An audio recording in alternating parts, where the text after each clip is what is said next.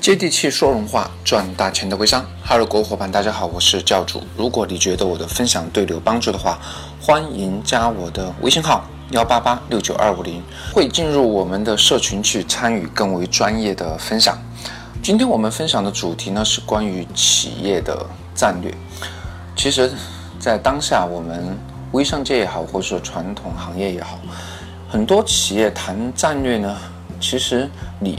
拨开它的花里胡哨的一些表象，或者说一些高大上的一些口号，其实就是一个点子，或者说就是一个爆品的产品。但是这类企业战略更像划过天际的流星一般，短期之内惊艳市场。但是呢，正如它像流星一般划过天际以后就。没有后续的这种持续运作的能力，短时间之内呢，一切又归于平静。呃，虽然大家都在说自己想做长线的产品，但是在战略层面呢，其实已经输了很大一截了。所以今天就来给大家聊一下，什么样的企业战略才是一个长线品牌应该有的战略吧。在我们做正式分享之前呢，我们来听一下罗胖关于企业战略的分享。那其中呢，我讲到在湖畔大学听曾明教授讲的什么是企业的战略啊？战略其实包含三个部分，既有科学的部分，就是有规律；也有艺术的部分，就是有创造；但是还有第三个部分呢，就是有手艺。手艺是啥？就是天天做、重复做，然后积累出来的认知，无法言传。只有功夫到了才有，所以心理学家武志红说，这叫穿过身体的知识。我创业三年，体会最深的就是这一点：向着具体的目标，找具体的解决方案，把具体做的事儿变成自己的手艺。这也是我尊重罗永浩这样创业者的原因。好吧，听完逻辑思维关于企业战略的分享，我在这里呢，给大家梳理一下微商长线品牌企业战略应该如何去做。首先。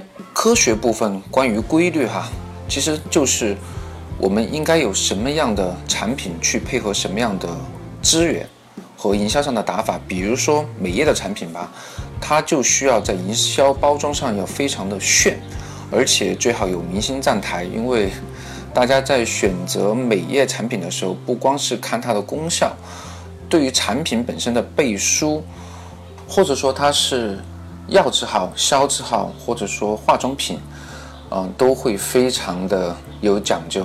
如果作为品牌商没有考虑清楚美业产品应该有的强大背书，而只是因为产品本身的一个功效和品质就想去拓展市场，啊，最后的结果真的是蛮难的。因为大家可以简单的做个小范围的市场调查，因为你身边的。伙伴去选择美业产品的时候，第一看什么？是不是看品牌？因为要使他去换一个新的品牌，难度真的是非常大。如果说只是因为便宜的话，我相信结果真的是蛮危险的哈。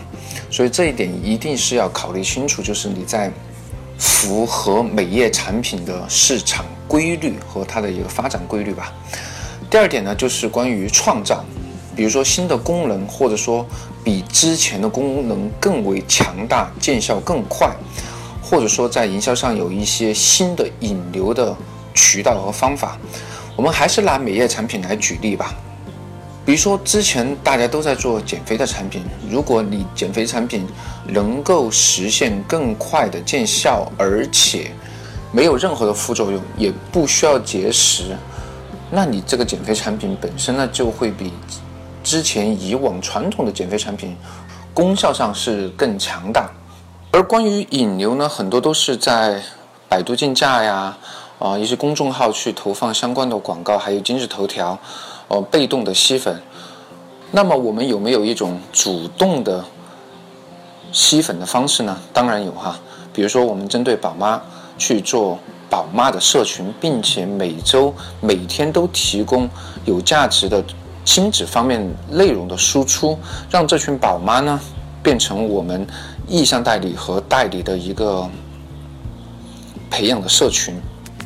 产生了高粘度以后，然后再通过某些我们的招商会呀、一些试用产品呢去做相关的转化。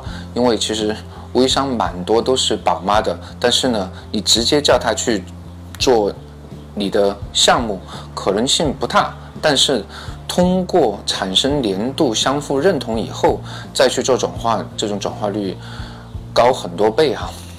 而最后说到手艺部分，就需要天天的磨练，而企业的内功呢，没有任何捷径可言。比如说，产品的工艺质量、供应链的流程、供货的周期、培训的水平，还有就是朋友圈软文的内容输出，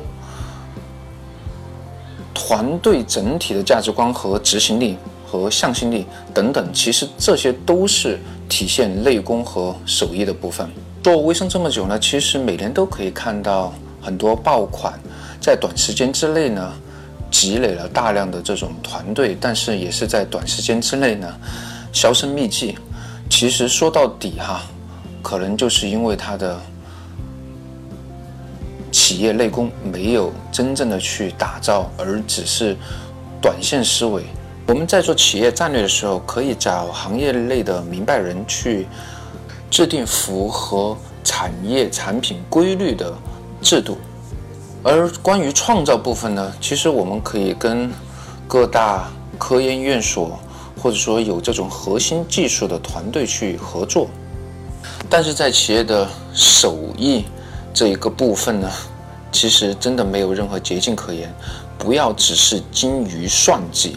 而我们真正应该做的，就是踏踏实实的修炼好内功，把自己整条供应链的流程打通，并且在供货周期、培训水平和团队整体的执行能力和凝聚力方面，日复一日的精心磨练，才会让自己成为一个真正的长线品牌。